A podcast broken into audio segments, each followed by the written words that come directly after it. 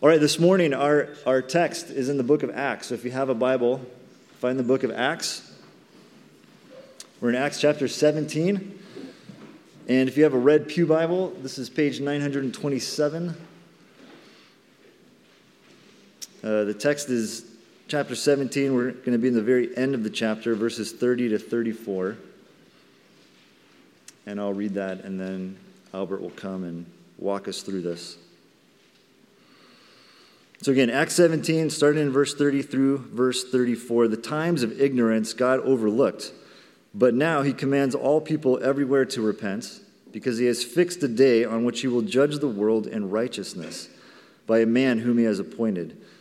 And of this he has given assurance to all by raising him from the dead. Now, when they heard of the resurrection of the dead, some mocked, but others said, We will hear you again about this. So Paul went out from their midst, but some men joined him and believed him, among whom also were Dionysius the Areopagite and a woman named Damaris, and others with them. The word of the Lord.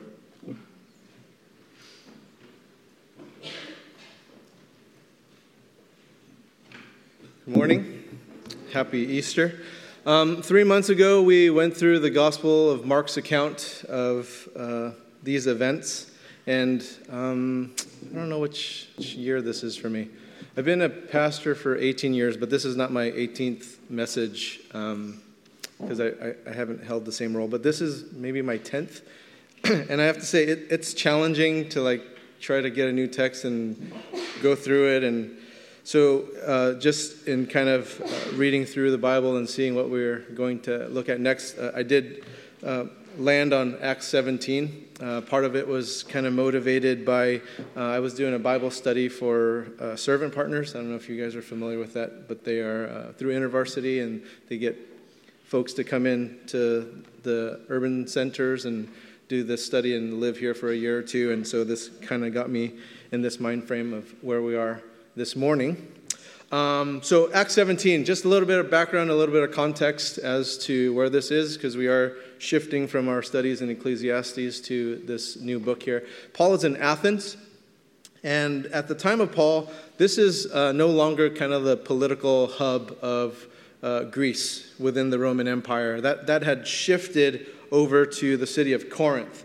But what Athens did retain was just the arts and um, the architecture and the culture and the knowledge. Uh, this was still kind of like the place uh, for those things. And so here we have a record from Luke, who is recording kind of Paul's life here. Um, there's this new movie out, uh, Paul.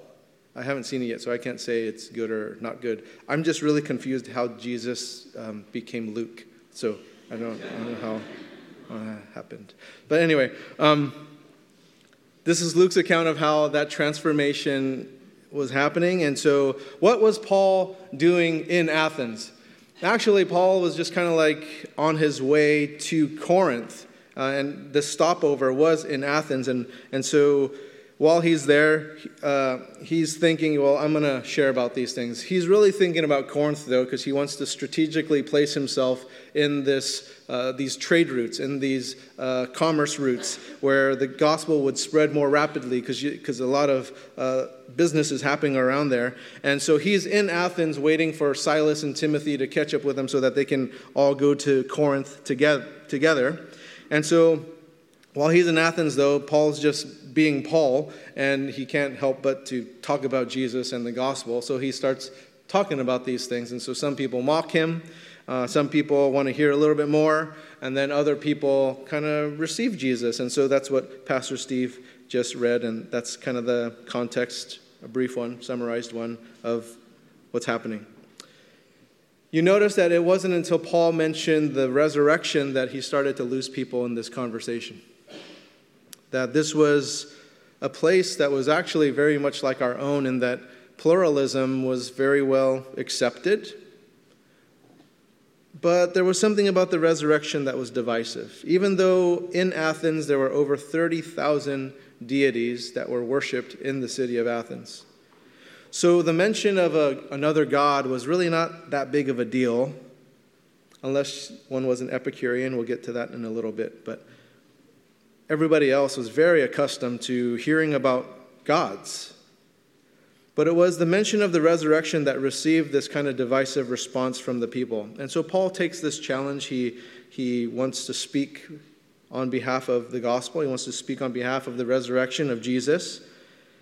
And that he wasn't just simply presenting new deities to the Athenians to just consider, but he's asking them this unknown God that you guys created this altar to in verse 23. I want to speak to that that this is not just adding a couple more gods to your 30,000 gods.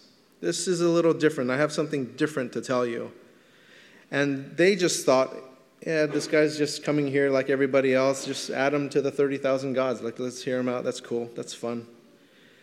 And yeah, you can add Jesus on there. And yeah, you can add resurrection on there. We can add both of those gods onto our pantheon of, of gods. You see, the Athenians, they didn't just have deities that were personified like Athene, which was how Athens came about. They were named after the goddess Athene or Zeus. They weren't just these personified gods, they were gods that were named after themes. And so you would have a god that was uh, after virtue, you would have this God of justice. You would have this God for shame. You would have this God for reason. And so you can see how they came up with over 30,000 deities. And since they didn't hear or haven't heard of this God of resurrection and they haven't heard of this Jesus, they take these as foreign gods that Paul is introducing. So let's look at verse 18 at some of the people Paul was talking with. Some of the Epicurean and Stoic philosophers also conversed with him, and some said, what does this babbler wish to say? Others said, He seems to be a preacher of foreign divinities because he was preaching Jesus and the resurrection. Now, Paul, according to his own tradition and custom, if you look back in verse 17, he starts by going to the synagogue and speaking to his brothers and sisters, the Jews, and speaking to them about the resurrection and speaking to them about Jesus. It doesn't get very far. And so then he chooses to go to the marketplace and to speak with um, the Gentiles. And he goes to the Agora, and this is where people conducted their business and their trade. But they were just kind of busy doing what they were doing. Speaking of spiritual things was not their priority. They were there to make a little bit of money. And so you have these spiritual people who are in their places of worship and busy doing that sort of thing and not really doing much else. And then you have people in the marketplace that are just kind of stuck in doing their business dealings and it sounds very familiar to me of what's happening just in our contemporary culture of people that are just kind of stuck in their places of worship and insulating themselves and being there, and then other people just being busy about their work life. And leave me alone. I don't want to talk about this. I don't have time for this. I'm busy making money. And let me do my thing. And then there was this other group here that he was talking to the Stoics and the Epicureans. These are philosophers, people who love to think, and they love to talk, but they don't like to do something about what they think and they talk about. They just like to think and talk like this. Again, very, very prevalent in the Bay Area. Maybe the most out of all three groups is this one. They love to talk and they like to think and then not do anything. And so you have these two camps of philosophy mentioned here, where the, we have the Epicureans and the Stoics, and they're actually quite on pretty polar opposite ends. And so here we are 2,000 years later, and we still have these two philosophies of thought, which, if you just kind of walk outside, you'll find somebody right away you can talk about these things with, and you'll find that they're either Epicureans or Stoics, many of them. Now, Epicureans were atheists. They did not believe in the existence of God, they denied it. They rejected the idea that there was life after death. These folks were materialists who believed that life was the only thing that really existed. Anything outside of that is uh, non existent. That's not true. And so, having this kind of thought, the only thing to live for is life itself. Right now, in the present, and you got to get the most out of it. So, hedonism, uh, just seeking pleasure, that is the highest virtue. Pleasure is the highest virtue. Anything that caused displeasure, not good, not part of what we want. That, that's, not, that's not our thing. So this motto, eat, drink, and be merry, for tomorrow we die, that is a Epicurean. Really, really prevalent today, just living for today. Now, we wouldn't call them Epicureans today because the culinary world has hijacked that term. and in today's definition, I am very much an Epicurean. I, if any of you know me, just for, even had a conversation with me, you know that I love food, and my figure proves it. So. But t- today, we would call these people existentialists. And they live to experience the moment for pleasure. Displeasure, get it out of my sight.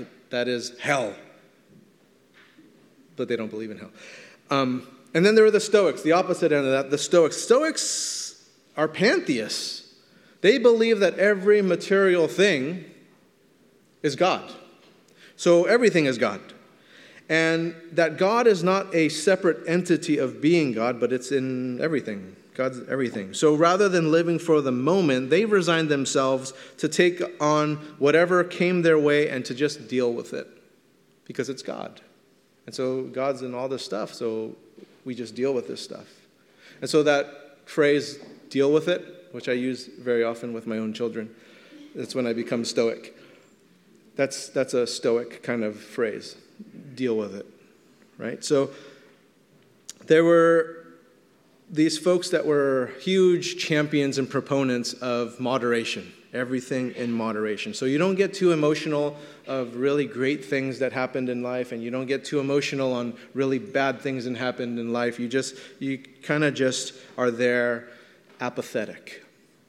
And apathy is their greatest virtue, which I know in marriages, you want someone that's totally apathetic Can you imagine being married to a Stoic? Honey, you won't believe it. I got promoted in my job and we're, we're to get double what we make and we can get that house that we're like. And then the husband's just like,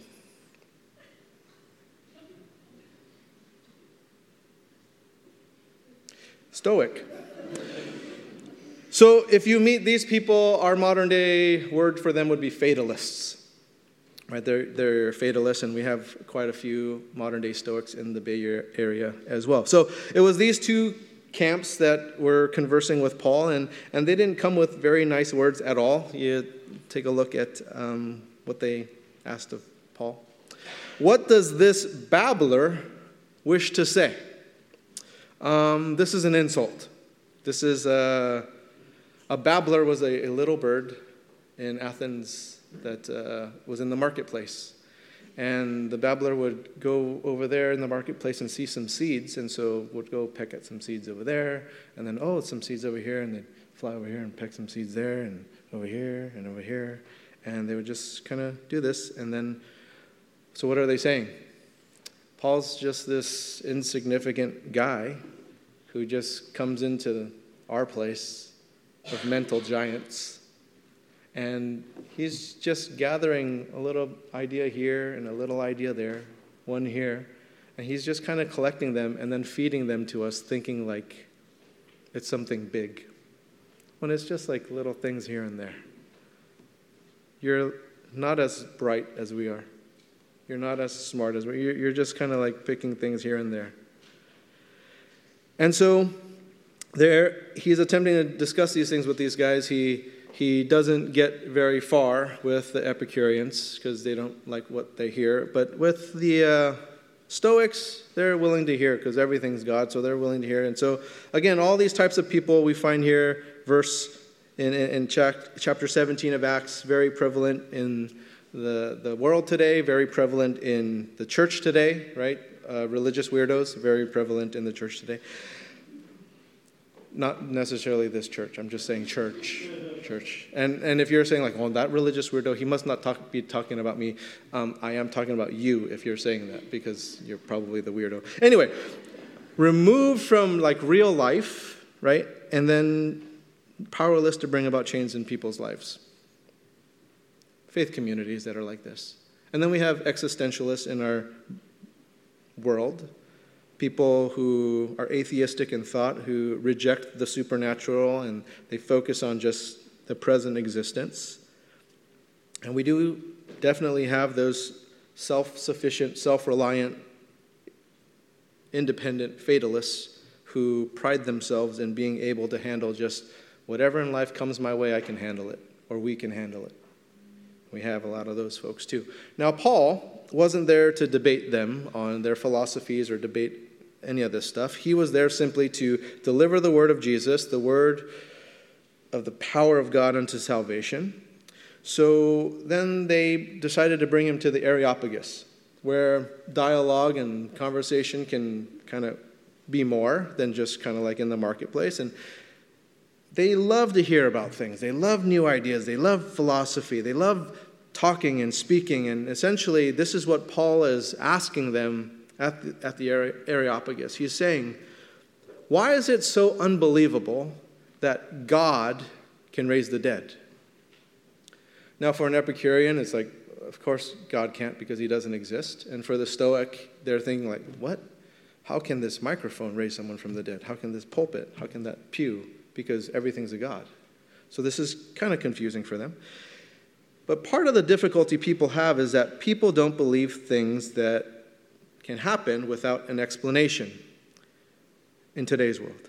That natural law is the gospel. The, the natural law is our Bible. And if things don't happen within these parameters, going back to Ecclesiastes, under the sun, right? Without God. If, you, if you've been in our Ecclesiastes series, you're familiar with that. If not, go back and take a listen to those.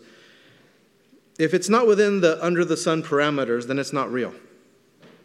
Now, I, I, I don't want to use our time this morning to talk about the evidences behind the resurrection because I think a good amount of you already know the apologetics behind it. And if you don't, there's plenty of books out there. There's plenty of things that you can read up on or listen to that'll equip you with those things. I just don't think that that's the primary reason why people will believe in the resurrection is that if you show them evidence of it. Because I think the primary reason that I'm finding here in our pluralistic society, right here in the Bay Area, is that people will give us a pass on anything we believe. You can just say you believe in whatever, and they'll just say, oh, great, Good for you. So I believe in the resurrection. Oh, that's great. Wonderful for you. Or I believe like a turtle holds the whole earth up. I'm like, yay, great. That's great. That's I, good for you. We're allowed to believe what we believe here. Maybe not so in other parts of the country, but here, yes. So it's not about the evidence here. In our Bay Area culture, it's more about the why. Why does it even matter that your God is resurrected? Why would I even care? What's the purpose behind that stuff? Now, I need to take several steps back in order to present a why, because it all matters if God is indeed the creator of the universe. And if you can give us that, then we have a place to start with, then we can, we can kind of like debate about what's next. But if we can't agree about that, then we have to have a different conversation. So, where Paul was, they're open to accepting this. Okay, we're going to hear you out. Let's hear this. And Paul points out God is creator. And are we okay? Right? And so then we go to verse 24, chapter 17. The God who made the world and everything in it, being Lord of heaven and earth, does not live in temples made by man. There are many there in Athens nor is he served by human hands as though he needed anything, since he himself gives to all mankind life and breath and everything. Now, here we do get some pushback about God being the creator of the universe. We do get some debate here. People have a lot of thoughts about the origin of life, and, and we believe that God is the one to create it all as Christians. Then, then, if that is true, then we are accountable to a creator or the creator. And then we are responsible for what we are created for. So if we acknowledge a creator, we are accountable to the creator and we are, are accountable to what we're created for. And some people don't like that because we want to be our own God.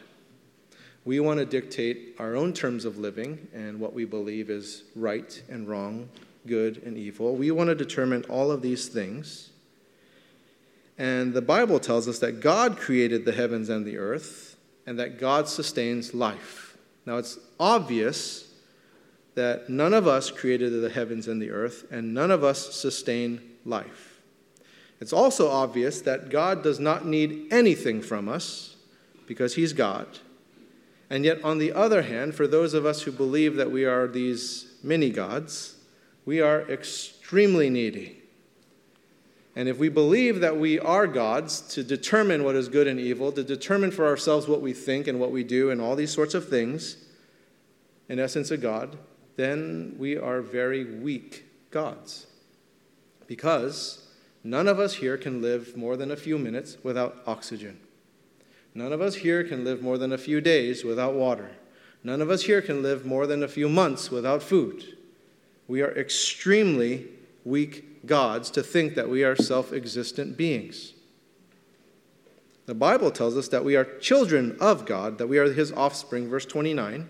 We are God's creation, and there are things that he instructs us to be in communion with him, to have a, a, a relationship with him. One of those things is repentance.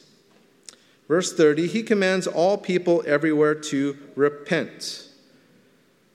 I don't think anyone is exempt from this. I try to do a word study to see if all means something different, and I also did a word study on everywhere, uh, see if everywhere means something different. All people everywhere. No one's exempt. And so, if there is an ounce of pride within someone, there may be an objection to this because they believe they don't have anything to repent of. That is false.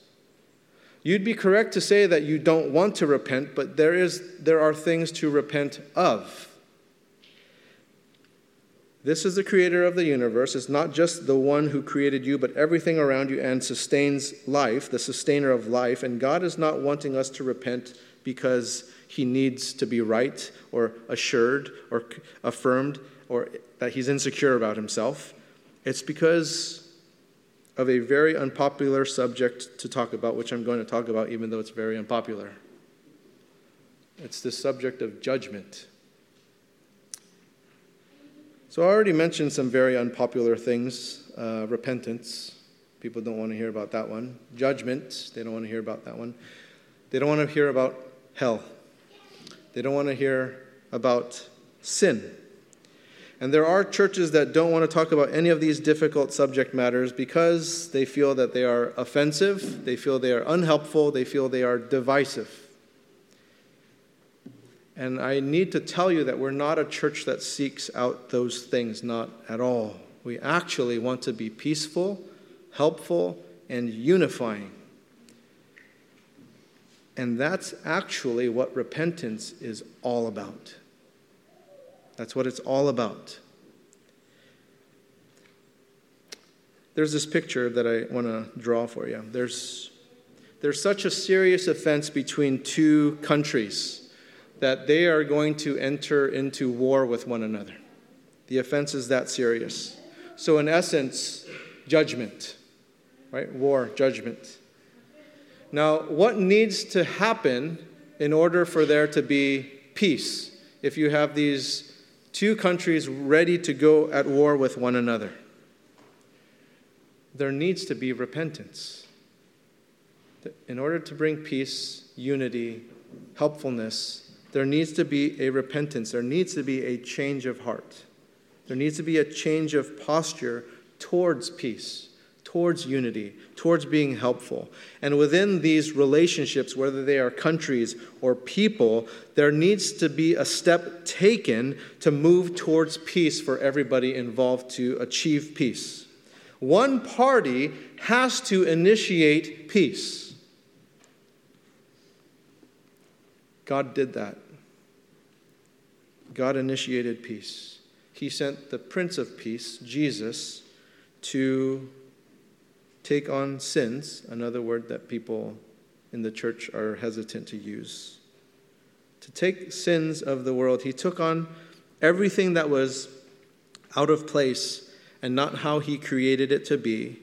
So God initiated the peace process.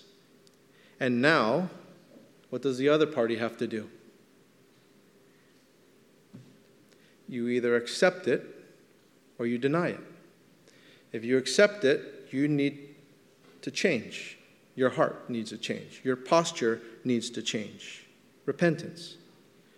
And those who have not accepted God's invitation, his initiation of peace, are moving towards war, judgment. Verse 31 He has fixed a day on which he will judge the world in righteousness by a man whom he has appointed. We can't water down these scriptural, biblical words such as sin, judgment, repentance. And the reason being is because we have souls at stake. We have living souls, and it would be a disservice not to be honest about those things because God will judge those who don't accept his offer of peace, who don't want the peace treaty. You see how God has already gone way above and way beyond. Because from the very start, this was his creation. He created it, he created you and me. And then his creation rebels against what he created. Then he offers peace. He's coming with a peace treaty, even though we are the ones who offended. We are the ones that invaded. How God originally created the world to, to be was violated by our sin.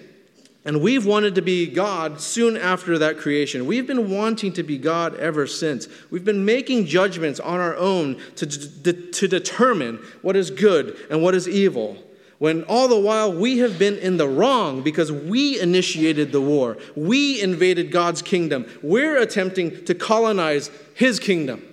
He created it. So then He sends the Prince of Peace, Jesus, to mediate peace.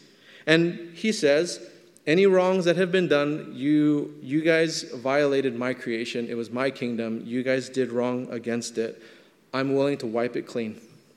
I'm willing to accept it all if you accept the peace treaty.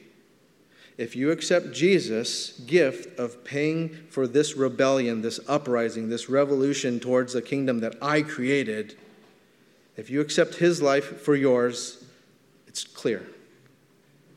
I'm willing not to war.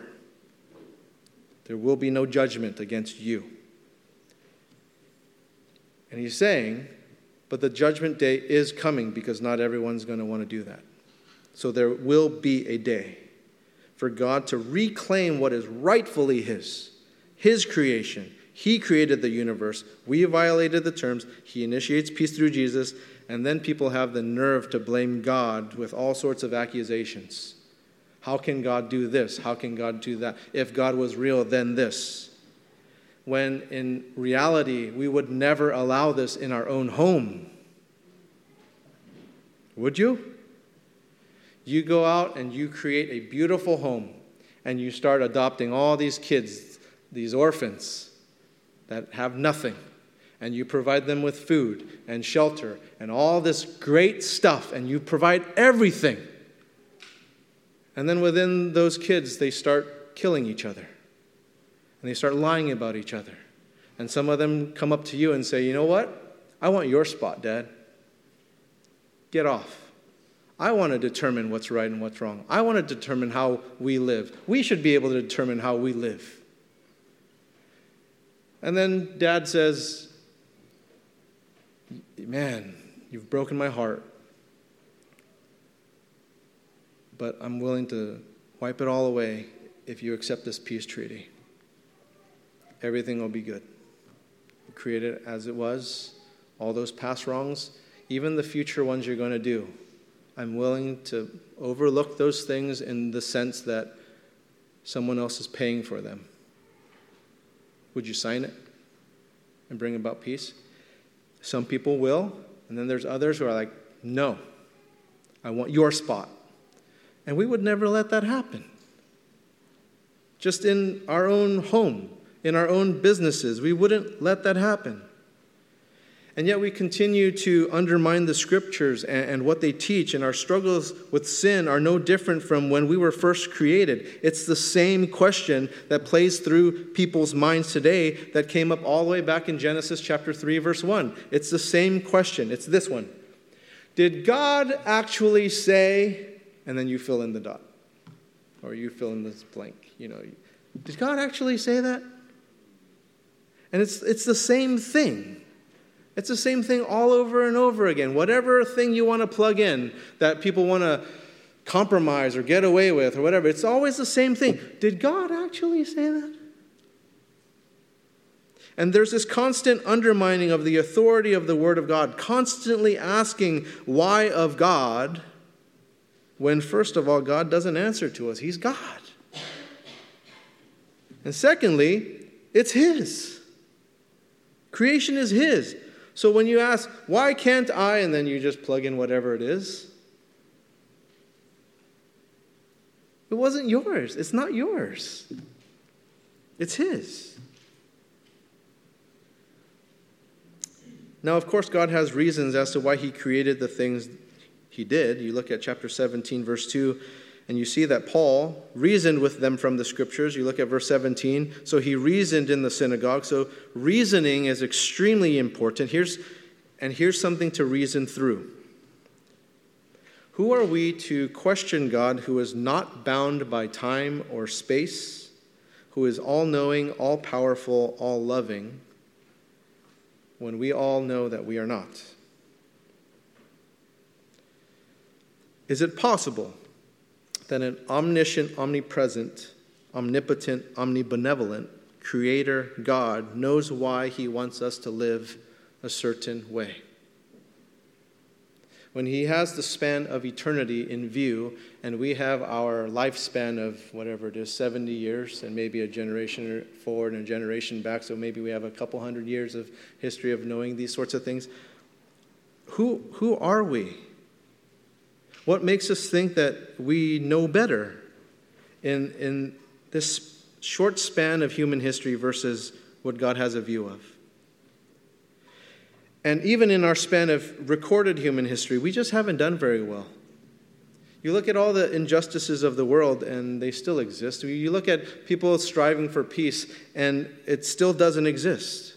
You look at all the social ills of the world, and they still exist. We've had thousands of years to figure this out, and yet here we are. And we think we know better than God, even though the picture of our existence from the beginning to the end, we just get a sliver and He has the whole picture. Ecclesiastes chapter 3, verse 11, he says, He has made everything beautiful in His time. Also, He has put eternity into man's heart, yet so that he cannot find out what God has done from the beginning to the end. Yet here we are today, people mocking God, God who knows beginning to the end, who say, we want to live the way we want to live, and the resurrection, like, who cares? That's just whatever. That's a, a myth of 2,000 years ago, just like people in Paul's day thinking that that myth is a 50 year old myth. Now, why don't people believe in the resurrection? Because if we believe in the resurrection, we also believe that there's a judgment. Otherwise, there's no need for a resurrection. And so it's easier although lazier, to just say there's no resurrection. Then I don't have to worry about a judgment. Simple. Hebrews chapter 9, verse 27 And just as it is appointed for man to die once, and after that comes judgment, so Christ, having been offered once to bear the sins of many, will appear a second time, not to deal with sin, but to save those who are eagerly waiting for him. Everyone comes into judgment. But Jesus wants to stand there. He wants to take that on. And he seeks to reconcile us to God, to provide a peace treaty. But we know that not everyone accepts this. It happened in the day of Paul. Not everyone accepts that. God created the universe, He sustains it, He will judge the wrongs of the world. Injustice will no longer continue, righteousness will. It says, He has fixed a day on which He will judge the world in righteousness. People mistake God's judgment to be that of hate, which it is not. It is out of righteousness according to the scriptures. And John wrote in 1 John chapter 4 verse 8 that God is love. So when people reject God, they are rejecting love. However, God is so patient and God is so long suffering. And for those who have not received Jesus, Jesus as this mediator for peace, to receive his gift of love, to stand in your place of judgment because of your sins. I mean, how many years has it been that you've been in a church? That you've heard the same message over and over again, that you've read the Bible, that you know the stories. Like, how many, how many years has it been? Think about it, and yet you're here again today. And maybe you're still hard hearted, and maybe you're still thinking like that, that myth stuff, that mythological stuff. I can't believe I'm here again on another Easter and I'm doing this again. But yet you're here, and it's no accident because He's long suffering and He's patient and He's knocking on the door of your heart, still waiting for you to say yes. He wants that. It's not an accident. You're here this morning. And yet he offers his love to you over and over again. And as it gets rejected over and over again, I mean, if, if you don't accept his love, the mo- what's most dear, what else can he offer you? What else can he give to you? He's given you everything. He's given himself on the cross to be peacefully reconciled with you so that you don't face judgment, you don't face war. What else can he offer? Now, you recall that the Athenians were fascinated by ideas, fascinated by concepts, philosophy. Just like many people here, people love to talk, philosophize about their thoughts. There's so many ideas and theories they love to talk about. And so Paul sees that altar to the unknown God, and he used it as a starting point to talk about Jesus and the resurrection. He takes the conversation to who Jesus is, who, what he claims, and then he says, kind of, in essence, do you believe in the resurrection of the dead, that he's now alive? And then there's this group that thinks he's absolutely nuts. There's a group that, yeah, we're willing to talk about it some more. And then there's a group that is ready to receive it. Nothing new. There will be people that just walk out and back into the world they go. There are some people, and I hope you fall into one of these two camps. You want to talk more you want to converse a little bit more about this stuff. And then there's that third group that, yeah, let's let's accept the treaty. Let, let me sign it. This is very unlike me in terms of wanting to talk about these sorts of difficult things. I, I, I don't enjoy talking about judgment. I don't enjoy talking about sin. I don't enjoy talking about these subject matters at all. But I have to also let you know that what has happened in the last couple of weeks has really sparked me to talk about these things because, as some of you know, um, our worship director and creative arts director, Jane, has late stage cancer. And she'll be on medical leave for a few months. There's a new urgency that was put inside of me that I can't sugarcoat the stuff. I, I, I would be doing a huge disservice to you because none of us knows our time. We just don't know when that is. We're praying for a miracle for Jane. We're praying for her to be completely healed. We're holding out our faith for that. We, we want that. God knows that we want that. We just don't know when our time is. So if you're here this morning, it's not an accident. There is an urgency. We don't know his day of return. And it's not a scare tactic, it's just the realities of life. You can walk right out the street today and not be here. Let's pray.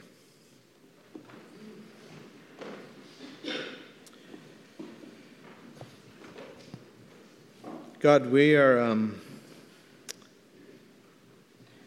thankful that you love us that much, that you are so patient with us, uh, even in our rebellion, even in believing that we are these many gods. Um, I, for one, am thankful for that as I have uh, loved ones who have not received your gift of grace. And I pray, God, for people's hearts and their minds to be softened to receive from you that a true spiritual work would be done. God, we lift up our sister Jane and we do ask you for a complete healing. Also, recognize, God, that there are challenging things that people are going through in our church. And we want to lift them up in prayer also. In Jesus' name, amen.